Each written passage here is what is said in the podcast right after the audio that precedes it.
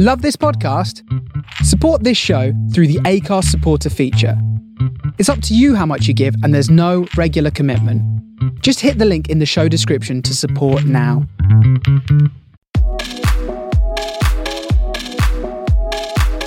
Welcome to episode two of What's the Point, the series that asks exactly that as we build up to the release of the Four Weeks podcast.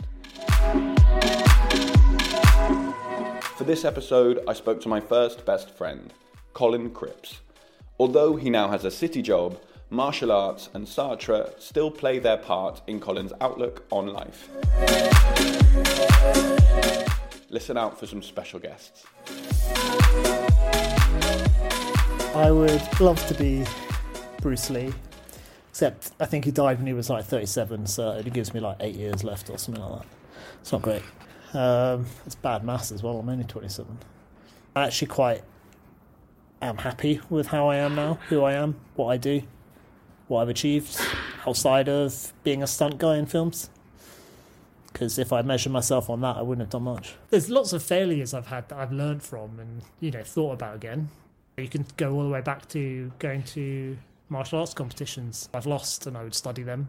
I've not put the effort in and it's shown. When you think you know something and you never really tested it and then it failed when you needed it. When I used to like fight Ted all the time, you know, you didn't really need to do that. We occasionally broke stuff like tables rolling into them or whatever. Or we broke your table, you know. You can think about that and regret breaking your table because we didn't mean to do that. But not going to dwell on it. Yeah, yeah, yeah. Although you don't need to dwell on it if, if you've already uh, stopped pay- breaking people's fucking tables. I learned from it. I probably wouldn't say I'm really good at anything. If I had to give an answer, it probably would be, you know, kickboxing. I'm a high grade. I teach hundreds of students. I've won lots of competitions, but then equally, there's tons of people that are way better. Put a lot of time in, a lot of effort, persistence, patience, and you had to enjoy it. I had to enjoy it to get good. I, I'd have quit if I didn't enjoy it, regardless of what goals I'd set myself. I remember my first martial arts instructor who was just very open, very honest, and he would not try to push anyone unduly, but he would just make it clear that anything that you want is what you show that you want and what you go and kind of achieve. One of the students that was about to go for his black belt at the time, he said how much he'd improved when he started going to the class above and losing a lot because he learned so much more from making his mistakes in that class than staying in this class and you know winning all the time. The people were older they were stronger they were higher grades and you know they put him to shame and then he started to win. That's how you do it. You put yourself out of your comfort zone and you, you get better.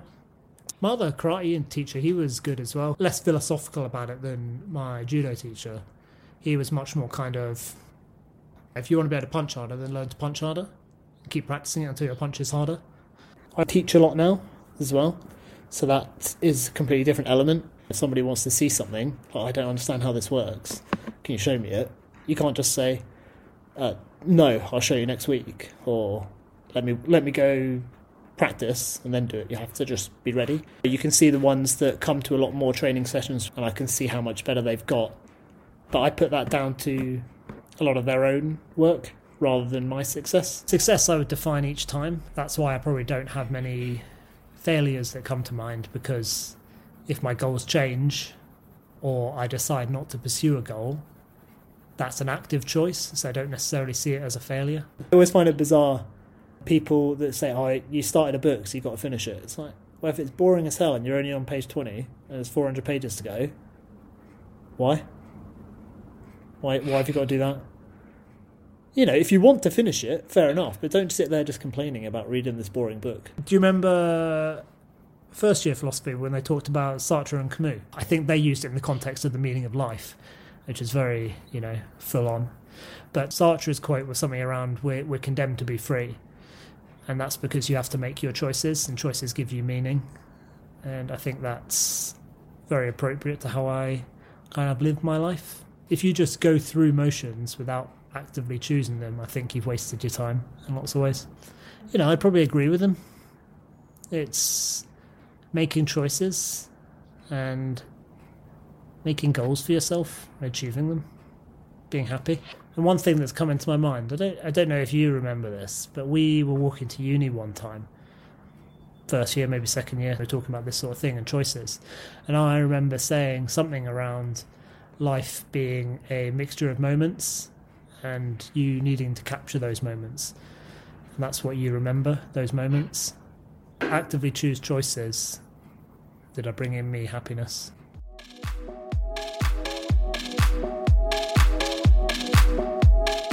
Thanks so much for listening to What's the Point, and thanks to Colin for taking the time to chat to me all the way from his honeymoon quarantine in New Zealand. Come back next week for another round of What's the Point from the Four Weeks podcast.